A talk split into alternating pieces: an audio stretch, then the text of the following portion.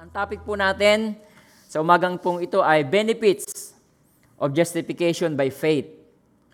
Nung ang Panginoong sa Kristo ay ipinako sa krus, siya ay namatay para tubusin tayo sa ating kasalanan, sa ating pagsampalataya sa Kanya, tayo po ay pinatawad sa lahat ng ating pagkakasala. Tayo ay na-justified. Kaya po ang ating verse ngayon, umagang ito ay sa Romans chapter 5, verse 1. Sabi diyan, Therefore, having been justified by faith, we have peace with God through our Lord Jesus Christ. Yung pong justified, nung nakaraang mga araw, tininan po natin yan. Ang ibig sabihin po niya ng justification ay acquittal o pinawalang sala. Setting free from the charge of an offense by verdict, sentence, or other, other legal process. Tayo po ay pinawalang sala dahil may nagbayad ng ating kasalanan. Yun po ay ang ating Panginoon Kristo. Kaya, balikan natin yung Romans 5, sabi niyan, Therefore, having been, past tense na po yan, tayo pinatawad na ng Panginoon, being justified by faith, we have peace with God. Kaya ang number one benefit po natin sa ating pagiging justified ay yung peace with God. Yan. Ang ibig sabihin po niyan sa Greek ay to reconcile, to be at peace. Ibig sabihin, wala nang tayo ay ligtas na sa nakaabang na judgment na mangyayari sa mundo sa mga taong hindi kumikilala sa Panginoon. So wala nang war. Kumaga sa, sa digmaan, wala nang war, kapayapaan na, bati na. Tayo ay reconcile na. We have peace with God. Yun ang ibig sabihin yan. So yung peace na yan, ay uh, peace with God, is, yung, the only way to be justified is through faith. So yung una yan, para ma-justify tayo, sa pamagitan niya ng pananampalataya sa Panginoon Kristo, at hindi sa pamagitan ng pagsunod sa kautosan. Dahil hindi natin kayang sundin yan. Dito sa Romans chapter 3, verse 20 to 22, sabi diyan, Therefore, by the deeds of the law, no flesh will be justified in His sight. Sa pagsunod sa kautosan, wala daw mapapawalang sala sa, sa mata ng Diyos. For, for by the law is the knowledge of sin. Yung, yung kautosan ay para lamang malaman natin yung pagkakasala, yung kasalanan. Kaya mayroong batas para maunawaan natin ano ba yung mga pagkakasalanan na yan. Kasi marami tayong nagagawa. Ang tao na noong unang panahon na kasalanan pala, hindi nila alam. Kaya ibinigay ang kautosan para lang maunawaan ng taong kasalanan. Balikan natin yung verse 20, uh, 20. Therefore, by the deeds of the law, no flesh will be justified in his sight, for by the law is the knowledge of sin. The next verse. But now, the righteousness of God apart from the law is revealed, being witnessed by the law and the prophets. Ibig sabihin, pagpapawalan ng, pagpapawalan ng Diyos sa atin, nahiwalay, apart from the law, is, uh, is revealed, being witnessed by the law and the prophets. Verse 22. Even the righteousness of God through faith in Jesus Christ. To all and uh, to all and all who believe. For there is no difference. Wala nang pagkakaiba yung mga Hudyo at yung mga Gentiles tayo. So sa pamagitan ng pananampalataya kay Lord Jesus Christ, ay uh, tayo ay pinawalang sala. Sa Tagalog, tingnan natin. Sapagkat ang pagpapawalang sala ng Diyos sa mga tao ay hindi dahil sa mga gawa ayon sa kautosan. Yamang nakikilala ng tao ang kasalanan sa pamagitan ng kautosan, ngunit ngayon nahayag ang pagpapawalang sala ng Diyos sa mga tao, ito hindi sa pamagitan ng batas. Apart from the law, hiwalay sa kautosan.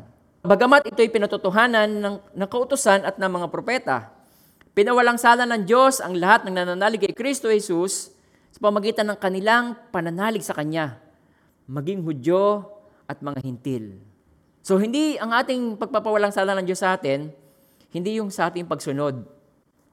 Pagsunod sa mga batas ng lumang tipan na magiging righteous ka sa harapan ng Diyos sa pamagitan ng pagsunod mo pag hindi mo pagkain ng alimasag, hindi mo pagkain ng mga sugpo, kaya ng pusit.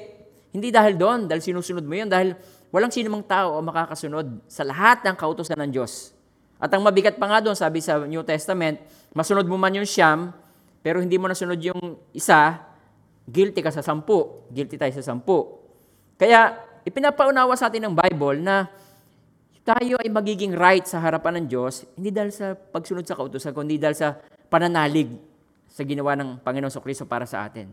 Napakahalaga po ng lesson na to dahil sa panahon natin ngayon, nag, nagkalat po ang mga maraming mga preachers, mga nangangaral, iba't ibang mga sekta na ang itinuturo sa atin para tayong ibinabalik doon sa, sa lumang tipan, sa kautosan. Bawal ang ganito, bawal kumain ng ganyan, para tayo ay maging matuwid sa harapan ng Diyos. So, hindi po yun. Tingnan niyo po sa Galatians chapter 3, verse 11. Habis din po sa English, But that no one is justified by the law in the sight of God is evident. Diyan, For the just shall live by faith. Ibig sabihin, yung mga matuwid, ginawang matuwid ng Panginoon ay mabubuhay ayon sa pananampalataya. The just shall live by faith. But that no one is justified. Walang sino man ang mapapawalang sala by the law, pagsunod sa kautosan, in the sight of God. Kaya, napakaganda, napakaganda na, una, maunawaan natin, ano ba ang purpose ng law? Bakit ba binigyan ng Diyos yung mga kautosan na yan, yung Ten Commandments na yan, yung mga iba't ibang klase ng kautosan? Ang purpose ng law, sa Romans chapter 3, verse 19 to 20, sabi diyan, Now, we know that whatever the law says, it is says to those who are under the law. Ang purpose niya, that every mouth may be stopped and all the world may become guilty before God. Para maunawaan natin yung pagiging sinful natin, makasalanan natin, dahil sa law, para tayo ay matigil yung ating bibig sa pagmamataas at saka makaramdam ka ng guilty ka. Okay? Kaya binigay ng Diyos yon para malaman natin, oy, guilty ako sa kasalanan ito. Hindi pala to kalooban ng Panginoon. Guilty ako doon. Okay? Kaya, sabi niya, therefore, by the deeds of the law, no flesh will be justified in His sight. For by the law is the knowledge of sin. Ang purpose ng law, para maunawaan natin, na pagka tayo ay dinakita natin, ano, yung mga marami mga bawal, tapos nakita natin yung sarili natin na nagagawa natin yon, ay di guilty tayo. So dahil sa pakiramdam na yon, malalaman natin na kailangan natin ng grace ng Diyos. Dahil hindi natin kayang sundin ang kautosan. Para malaman natin na ako'y guilty sa mga kasalanan ito, and then I need the grace of God. Hindi ko kayang iligtas ang aking sarili, kaya kailangan ko ng tagapagligtas. Yun ang purpose niyan. Kumbaga sa, kumbaga sa chess, para kang ano tayo diyan eh, para kang minamate. 'Di ba may move ka tapos eto uh, may move ka, may kontra ka sa move na 'yan para depensahan mo. Tapos imumove, magmo-move naman ikaw, dedepensahan naman ng kalaban. Hanggang sa masukol ka, checkmate. Di wala ka na. Surrender, surrender na. Ganon din 'yan. Yung law para tayong chine-checkmate. Pag checkmate na tayo, ay, wala na akong magagawa. Lord, kailangan ko talaga ng grace mo. Hindi, hindi ko kayang iligtas ang aking sarili. Na meron pong nakalagay sa Bible dito sa Luke chapter 18. Luke chapter 18 verse 18. Now a certain ruler asked him, merong lumapit sa Panginoon Kristo, saying, Good teacher, what shall I do to inherit eternal life? So ibig sabihin, gusto niya na, what shall I do? Ano bang dapat kong gawin para makamtam ko yung uh, eternal life? Si Lord Jesus Christ, hindi niya ibinigay yung sagot yung tamang sagot na, believe sa akin and ikaw ay masisave. Di ba? Yun ang ating faith. Believe in the Lord Jesus Christ and you will be saved, you and your household. Pero dito, sabi niya, a certain ruler asked him saying, Good teacher, what shall I do to inherit eternal life? What shall I do? Ano yung dapat kong gawin? Okay, next verse. Sabi diyan, Jesus said to him, Why do you call me good? No one is good but one, that is God. Tuloy. You know the commandments. So dahil pumunta siya doon para pagmayabang niya yung kanyang mga dapat gawin o kanyang ginagawa, ginamit din ng Diyos sa kanya ni Lord Jesus Christ yung kautosan yung law. You know the commandments. Do not commit adultery, do not murder, do not steal, do not bear false witness, honor your father and your mother. Next, sabi ng lalaki, and he said, All these things I've kept from my youth. Niya, ah, nagawa ko na yan nung ako'y bata pa. Yung mga commandments na yan. Di ba? nagmamataas siya. Pero ito yon. Okay, next verse. So when Jesus heard these things, he said to him, You still lack one thing. Oh, mati ka. Di ba? Kasi meron pang kulang sa iyo. Sell all that you have and distribute to the poor, and you will have treasure in heaven, and come follow me. So next verse, tingnan natin. But when he heard this, he became weary, very sorrowful because he was very rich. Namati siya eh. Dahil siya, pinagmama, ah, nagawa ko na yan. Pag, hindi ako nangangalon niya, hindi ako pumapatay, ginagalang ko mga magulang ko. Mula pa pagkabata, nagawa ko na yan. Sabi ni Jesus Christ, one thing is lack sa iyo. Ibenta mo yung mga kayamanan mo, you still lack one thing. Sell all that you have and distribute to the poor. Actually, yung sinabi ni Jesus Christ na yan, yan yung kauna-unahang commandment. Di ba? You shall have no other gods. Kasi ang kanyang Diyos, yung kanyang treasure, kaya hindi niya naibigay eh. So, bagsak pa rin talaga siya. Kaya tayo ay hindi pwedeng magmataas na nasusunod natin ng kautosan dahil ang purpose ng law, para maging guilty tayo. Dahil hindi natin kayang sin. Laging merong kulang. One thing you lack. Sabi ni Jesus, you still lack one thing. Sell that you have and distribute to the poor. Pero sa ibang banda, isang pagkakataon naman, Luke 19, isang tao rin yan, si Zacchaeus naman yan, alam natin yung istorya, pumunta si Jesus Christ sa, sa Jericho, sa Luke chapter 19, verse 1, magkasunod sila ng talata. Pagkatapos, sabi diyan, and passed through Jericho. Now behold, there was a man named Zacchaeus. So Zacchaeus naman, siya ay, ano naman siya, makasalanan who was a chief tax collector and he was rich, mayaman din. And he sought to see Jesus Christ. Jesus was, but could not because of the crowd, and he was of short stature, masyado siyang mababa, mapandak siya. Pero gusto niyang hanapin si Jesus Christ. Hindi siya nagmamataas tungkol sa kanyang pagiging righteous sa pagsunod sa kautosan. Siya ay conscious lamang siya, gusto niya makita si Lord. So he ran ahead and climbed up into the sycamore tree to see him.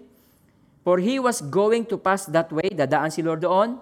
When Jesus came to the place, to that place, he looked up and saw him, and he said to him, Zacchaeus, make haste and come down, for today I must stay in your house. So pagdating naman dyan, kay Zacchaeus, iba naman ang diling ng Panginoon. Wala naman siyang binigay na law. Wala siyang, pina, wala siyang inintroduce na kautosan. Pero, merong magandang naging bunga. Sabi niya. Next verse, tingnan natin. So he made haste and come down and receive him joyfully. Tinanggap niya si Jesus Christ ng maluwag sa kanyang puso. But they but when they saw it, they all complained saying, yung mga taong nasa paligid, nagbubulong-bulungan sila. Si Jesus, he was gone to be a guest with a man who is a sinner. Pumapasok siya sa bahay ng mga makasalanan. Nagkaroon ng scandal yung grace. Then Zacchaeus stood and said to the Lord, Look, Lord, I give half of my goods to the poor. And if I have taken anything from anyone by false accusation, I restore fourfold. Kung meron na ako na daya, ibabalik ko na ikaapat na beses. Kanina, yung tao na nagmamataas sa kanyang mga nagawa, sabi ni Jesus Christ, one thing you lack. Samantalang si Zacchaeus naman, siya ay ang focus niya ay makilala niya si Lord, walang pagmamataas ng kanyang mga accomplishments. Sabi ng Panginoon sa next verse, And Jesus said to him, Today, salvation has come to this house, because he also is a son of Abraham. Sabihin, son siya ng Abraham, yung pananampalataya, faith. Kaya ang pagpapawala, sala sa atin ng Diyos, hindi dahil sa kautusan, kundi dahil sa pananampalataya natin sa Panginoon sa Kristo. Amen po. Kaya ang purpose ng law, para malaman natin na tayo ay sinners. Tayo ay mga, mga nangag-sinners. Nadinig ko yung kay Pastor, mga nangag-sinners. Guilty. Tayo. Kailangan natin ng grace ng Panginoon. Kaya sabi ni Lord Jesus Christ, ang tumingin ng mahalay at sa isang babae na mayroong pag-iisip, pagnanasa sa kanyang puso, sabi niya, guilty ka na ng adultery. Kung ikaw ay mapupuot sa iyong kapatid, guilty ka na ng murder. Guilty na tayo ng murder. So kung ganun pala yun, ah, sino pa? Sino pa ang papasa? Amen po. Ang bat ang law ay holy. pero it cannot make us holy. Ang law ay righteous, but it cannot imparts righteousness sa ating mga tao dahil tayo ay merong tinatawag nating sinful nature. Meron tayong sinful nature. Kaya dito, sa Romans chapter 8 verse 3, sabi diyan, For what the law could not do, in what it was weak, through the flesh, God did by His sending His own Son in the likeness of sinful flesh, an account of sin, He condemned sin in the flesh. Sa New Living Translation, sabi diyan, the law of Moses could, could not save us because of our sinful nature. So bagamat ang law ng Diyos ay holy, hindi na tayong kayang gawing holy. Bagamat ang batas ng Diyos ay righteous, hindi niya kaya mag-impart ng righteousness dahil tayo ay sinful, meron tayong sinful nature. The law of Moses could not save us because of our sinful nature, but God put into effect a different plan to save us. He sent His own Son in the human body like ours except that ours are sinful. God destroys sin control over us by giving His Son a sacrifice for our sin. Amen. Tagalog. Tingnan natin sa Tagalog. Ginawa ng Diyos ang hindi nagawa ng kautosan. Ano bang hindi nagawa ng kautosan? Yung tayo pabanalin. Kasi nga, meron tayong kahinaan. Ano pa bang ginawa ng Diyos na hindi nagawa ng kautosan? Maging righteous tayo dahil hindi natin kaya sumunod. So ginawa ng Diyos, yung kanyang righteousness, ibinigay niya sa atin. Pinakita ko na yun sa inyo ng mga nakakaraang linggo. Ginawa ng Diyos ang hindi nagawa ng kautosan dahil sa likas na kahinaan ng tao, sinugo niya ang kanyang sariling anak sa anyo ng taong makasalanan upang maging handog para sa kasalanan at sa inyong, sa anyong yon, hinatulan na niya ang kasalanan. God overcame sin for us. Yun ang sinasabi sa atin ni Pastor Jesse. Natatandaan niyo yung lesson niya na yun? God overcame sin for us. Amen po. Kaya, noong pa mang ibinigay ng Diyos ang Ten Commandments sa Exodus chapter 20, alam na ng Diyos eh. na Hindi natin kayang sundin yun eh. Kaya ang Diyos ay nagbigay kagad siya ng batas kay Moses. Sabi niya, Moses, make an altar of earth. You shall make for me, and you shall sacrifice on it burnt offerings and your peace offering. Your sheep and your oxen in every place where I record my name, I will come to you and I will bless you. Pag naghandog ka na ng mga handog para sa kasalanan at saka peace offering, then yung, yung sin ng tao, makukover, then yung blessing ng Panginoon, matatanggap niya. Amen po. Masusundan po ba natin, mga kapatid? Kaya alam ng Panginoon yun eh, na meron tayong sinful nature. Yun ay naugatan na yan doon sa panahon ni Adan at saka ni Eva. Ni, ni Eva. Yun ay piniritsyon sa atin ni Pastor Jesse na, na nawala yung Espiritu ng Diyos. Nung una, nilikha tayo ng Panginoon ayon sa kanyang wangis. Pero nung nagkasala si Adan at si Eva na walang Holy Spirit, sabi sa Genesis naman, chapter 5 yata yun, sabi niya, natatandaan ko sinabi ni Pastor Jesse, uh, uh, ang tao ay uh, naging kapwa na ni Adan, parang ganun. I think verse 3 yata yun. So, ibig sabihin ng kapwa na, kamukha na ni Adan, kawangis na ni Adan, wala ng Holy Spirit. So, nagkaroon tayo ng sinful nature. Nung una, eh, sa Genesis, uh, nilikha tayo ng Panginoon ayon sa kanyang wangis, merong Holy Spirit, pinakita na sa atin ni Pastor Jesse yan. Tapos, nung nagkasala ang, ang tao, na walang Holy Spirit sa kanya, so, nangyari ngayon, sabi niyan, And Adam lived 130 years and begat a son in his own likeness his own likeness na after his image. Hindi na in the image of God. Kaya, naging tunay talaga na nagkaroon tayo ng sinful nature. Kaya dahil doon, hindi natin kayang sundin. Pero si Lord, napakabuti niya. Dahil mahal na mahal niya mga tao.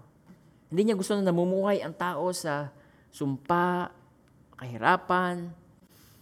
Kaya ang ginawa niya, noon pa man, hindi pa nauunawaan ng mga ng mga Israelita noon, bakit magkailangan magpagawa ang Diyos ng um, altar? Yung pala yun, yun ay noong paman, picture na yan ni Lord Jesus Christ.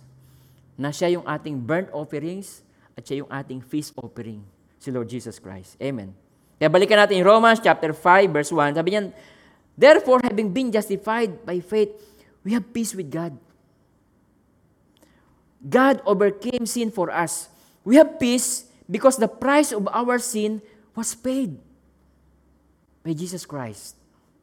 We have peace, no battle against God. We are free from the judgment. Malaya na tayo, ligtas na tayo sa, sa judgment ng Panginoon. Yun ay pinarapisay sa atin sa Old Testament pa lang panahon na Isaiah. Ni Isaiah. Sa Isaiah chapter 53, verse 3 to 7. Ito yon yung Isaiah chapter 53 na yan, nagsisimula yan dyan, yan ay pinarapisay tungkol sa sufferings ni Lord Jesus Christ. Ilang libong taon pa bago pinanganak ang ating Panginoon Kristo, ipinahayag na yan ng mga propeta na dadating ang time, yung mga verses na yan, patungkol yan sa suffering ng Panginoon, yan ay para sa atin. Sabi diyan, and He, okay, tingnan natin, He is despised and rejected by men, a man of sorrow and acquainted with grief. We hid, as it were, our faces from Him. He was despised, and we did not esteem Him. Sabi diyan, surely, okay, surely, surely He has borne our griefs and carried our sorrow. Yet we esteem Him stricken, smitten by God, and afflicted. But He was wounded for our, kaya tatandaan niyo po yung mga salitang, for our. He was wounded for our transgressions. He was bruised for our iniquities. The chastisement for our peace was upon Him, and by His stripes we are healed. So yung mga sacrifice na yon, para yon sa atin, our peace. Sabi niya, for our peace. For our iniquities, for our transgression. Yan ay inako ng Panginoon sa Kristo. After ng Isaiah chapter 53, yung suffering ng Panginoon, and then Isaiah chapter 54, kasunod na kasunod niya, sabi sa verse 4 hanggang 9, sabi niya, Do not fear, for you will not be ashamed, neither be disgraced, for you will not be put to shame, for you will forget the shame of your youth. Makakalimutan mo na yun, yung mga pangit mo nakaraan. And you will not be remember the reproach of your widowhood anymore. Yung pagiging uh, pagiging widow, pagiging uh, nag-iisa ka, okay? Uh, may mga tao na barren, yung mga walang anak, yung pagsasolo, sila lang may kalungkutan, malilimutan mo na yan, yung mga pang-aapi na yan na ginagawa sa iyo. Okay, next.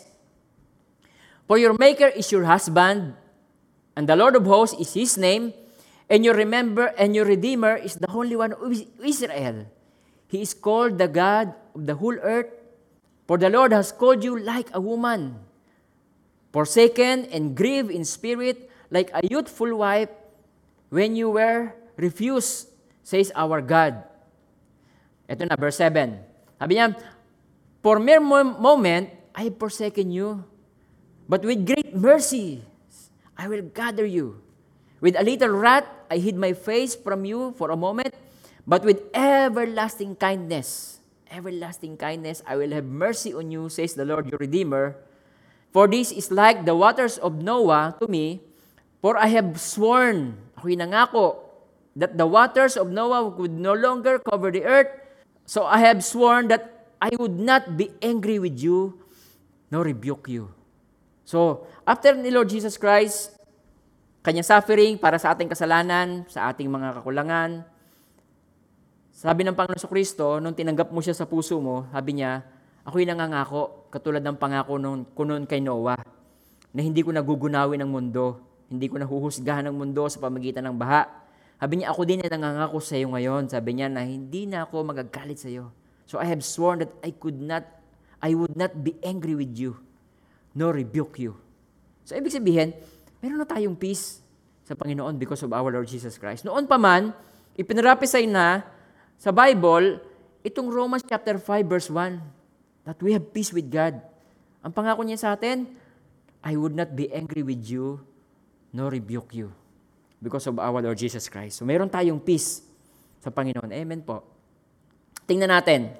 Sa pag si Lord ay bumabanggit o sa Bible ay bumabanggit ng mga Old Testament uh, verses, mahalaga na tinitingnan natin yon para makita natin talaga yung buong uh, point. Katulad nung nakaraan, yung um, sa Hebrews chapter 12, di ba? Yung sigaw ng dugo ni Abel ay kaiba sa sigaw ng dugo ng Panginoon Kristo. Nung tingnan natin yon, yung palang sinisigaw ng dugo ni, ni Abel, judgment, vengeance, uh, curse, pero iba daw yung sigaw ng dugo ng Panginoon Kristo. Ang sigaw ng dugo, ng dugo ng Panginoon Kristo, forgiveness, grace, mercy, di ba? Blessing, yun ang sinisigaw niya para sa atin eh. So dito naman, binanggit ng Bible, yun namang about doon sa kay Noah. So alam natin yung istorya, yung kay Noah na yan, na masama ang takbo ng mundo noon. Sabi sa Bible, ang kanana sa isip nila ay puro na lamang kasamaan. Kaya ang ginawa ng Diyos, nagpatayo ang Panginoon, nagpagawa ang Panginoon ng arko kay Noah, pagkatapos pinasakay niya doon yung kanyang pamilya, at saka yung mga hayop. Pagkatapos, ito na, umulan na ng malakas, yung mga bukal ay nabuksan ng mga bukal. So bumaha, namatay ang mga tao, at ang, pag, nung matapos ang baha, nakipag-covenant ang Diyos kay Noah. Sabi niya, hindi ko nagugunawin ang mundo sa pamagitan ng baha. Ito yung sign, yung rainbow. Pinakita niya yan. Okay, tingnan natin sa Genesis chapter 9, verse 13. Sabi ng Panginoon, I set my rainbow in the cloud, and it shall be for the sign of the covenant between me and the earth. It, sh- it shall be when I bring a cloud cover the earth, that the rainbow shall be seen in the cloud. Okay, next. I will remember my covenant which I which is between me and you and every living creature and all the flesh, the water shall never again become a flood to destroy all flesh. Ibig sabihin, ito yung sign, yung rainbow, na yun ay covenant ko sa iyo na hindi ko nagugunawin ng tao sa pamagitan ng baha. Ano ibig sabihin ng mga kapatid? Ibig sabihin ng rainbow na yan, iniha, ang, isinabit na ng Panginoon yung kanyang bow of judgment. Hindi niya nahahatulan. The rainbow shall be in the cloud, and I will look on it to remember the everlasting covenant between God and every living creature of all flesh that is on earth.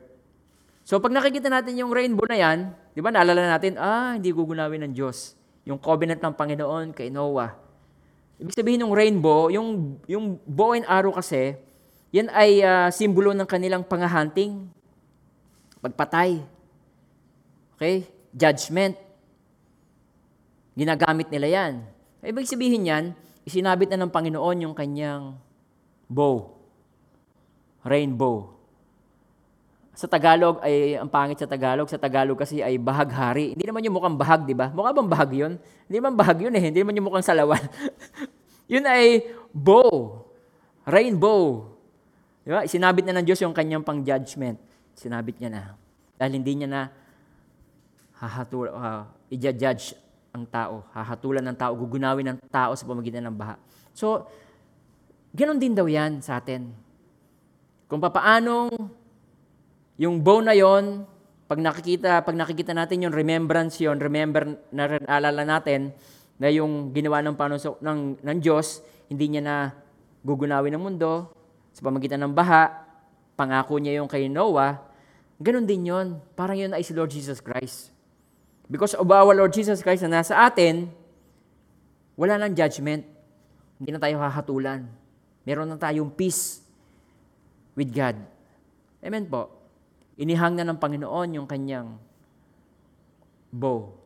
Hindi niya na yung gagamitin. Sa mga believer, yun ay ganun din yung sa atin. Amen, mga kapatid. Kaya, tulad din yun ng Panginoon Sus, if we, if we are in Christ, no more judgment. Hindi na tayo hahatulan. Kaya si Lord Jesus Christ, nung siya nagkatawang tao, uh, pumapasok siya sa sinagoga, tapos Nagpipreach siya doon. Siya nangangaral. Now, sa Luke chapter 4, verse 16 to 20, sabi niya, So he came to Nazareth, we had brought, uh, brought up, and he and his, his custom, yung kanyang kinaugalian, he went into the synagogue on the Sabbath day and stood to read.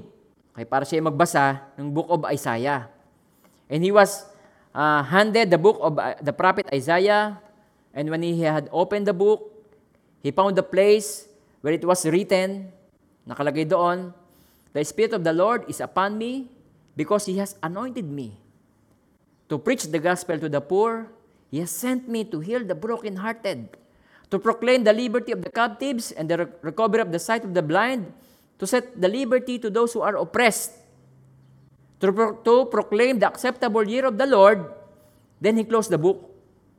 Pagkatapos niyang dumating sa portion na yan, to proclaim the acceptable year of the Lord, then he closed the book, sinara niya na yung book of Isaiah, and ibinalik niya, gave it back to the attendant, and sat down.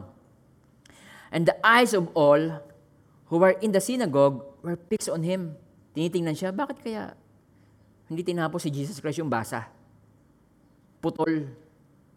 Kinat niya. So tingnan natin, sa Isaiah, chapter 61, kung saan binanggit yung verses na yan. Sabi diyan, sa Isaiah chapter 61, verse 1 and 2, The Spirit of the Lord is upon me, because the Lord has anointed me to preach good tidings to the poor. He has sent me to heal the brokenhearted, to proclaim the liberty to the captives, and to the opening of the prison, and those who were bound to proclaim the acceptable year of the Lord, ito yung naputol, and the day of vengeance of our God, to comfort from all who mourn. So pagdating doon sa, babanggitin niya na yung, in the, ben, in the day of vengeance of our God, kinat ni Lord. Alam niyo ba, ang purpose, ang ating Panginoon Kristo ay naparito, hindi upang tayo hatulan, kundi tayo iligtas sa hatol ng Diyos. Amen. Hindi kalooban ng Diyos ng sino man ay mapahamak, kundi tayo magbalik loob sa Kanya, tayo magsisi, magbalik loob sa Panginoon upang makamtam natin yung peace of God. Na wala na tayong struggle sa Panginoon, wala na tayong parang kumbaga parang gera na gano'n. Hindi naman tayo nakikipaggera sa Diyos. Um, pananalita ko lamang yon. Pero gusto ng Panginoon, meron tayong peace with God. Ma-reconcile ang ating relationship sa Kanya. At maunawaan natin na dahil sa ginawa ng Panginoon Kristo, wala na tayong, walang curse, walang judgment, walang guilt and condemnation. Ang gusto sa atin ng Panginoon, maranasan natin ay freedom, kalayaan. May enjoy natin yung kalayaan na binigay sa atin ng Panginoon sa ating pagsampalataya sa Kanya. Amen. So, huwag ka na magkaroon ng fear sa iyong buhay. Tayo ay maging conscious sa mga blessing na binibigay sa atin ng Panginoon, bunga ng ating pagkakilala sa Kanya. So sa Romans chapter 5, verse 1, balikan natin kung saan tayo nagsimula. Sabi diyan, Therefore, having been justified by faith, we had peace with God. Amen. Reconcile na tayo sa Panginoon. Wala na tayong fear of judgment. Dumating man ang judgment ng Panginoon sa sanlibutan, sabi ng Pangin- sabi ni, ni, ni Peter na dadating ang time, ang mundo ay gugunawin naman ng Diyos, hindi na sa tubig, kundi sa pamamagitan naman ng apoy, pero tayo ay saved. Wala tayong fear because of our Lord Jesus Christ. We have peace with God. Meron tayong kapayapaan. Makakapamuhay tayo na may kapayapaan na alam natin that God is for us and He is not against us. If God is for us, who can be against us? Meaning, ang Diyos ay sa panig natin. Hindi sa laban sa atin dahil sa ginawa ng ating Panginoon Kristo. So no more guilt, no more condemnation, no more terror of God. Iba yung fear of God sa terror of God. No more terror of God. But we have peace with God sa ating mga believer. Amen po. So, yan lamang po ngayon ang ating topic, benefits. So, mga susunod po yan. Meron pa tayong pag-aaralan patungkol sa mga benepisyo ng pagpapawalang sala sa atin ng Panginoon. Amen. So, relax ka na. Kung ay mag-relax, huwag kang magkaroon ng pangamba. Hindi tayo, hindi tayo kasama sa judgment ng Panginoon. Meron tayong kapayapaan sa harapan niya. Kaya, dito sa Hebrews chapter 9, verse 28, Minsan kasi natatakot tayong mamatay, natatakot tayong, hala, baka dumating ng ano, Panginoon, ang, ang Panginoon sa Kristo, second coming. Natatakot ako, baka maiwan ako. Hindi pa ako perfect. Naku,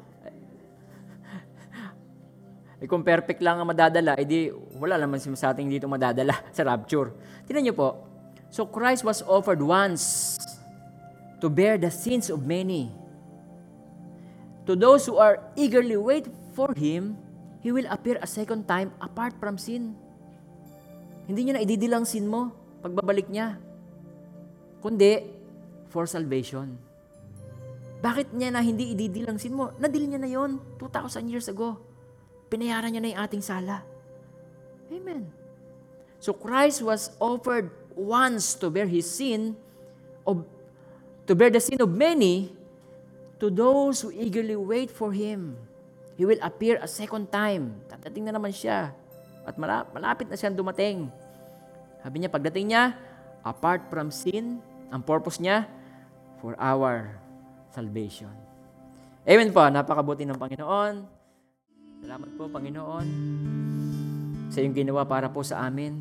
Lord, kami po'y malaya na makalalapit sa iyong trono ng habag, Panginoon. At doon kakamtam namin ang iyong tulong sa, pag, sa panahon na ito'y aming kailangan. Salamat po sa umaga pong ito, sa pagpapaalala niyo po sa amin, Lord, na kami po ay malayang makakalapit sa iyo dahil may nagbayad ng aming kasalanan na nagiging hadlang sa aming pong relationship sa iyo, Panginoon. Ngayon po, wala na po kaming guilt, wala po kaming takot sa iyo, na takot ng terror, Panginoon. Ang natitira po sa amin ay paggalang, fear of God, yung pong reverent o Panginoon dahil po sa iyong kabutihan sa amin. Salamat po sa umagang ito.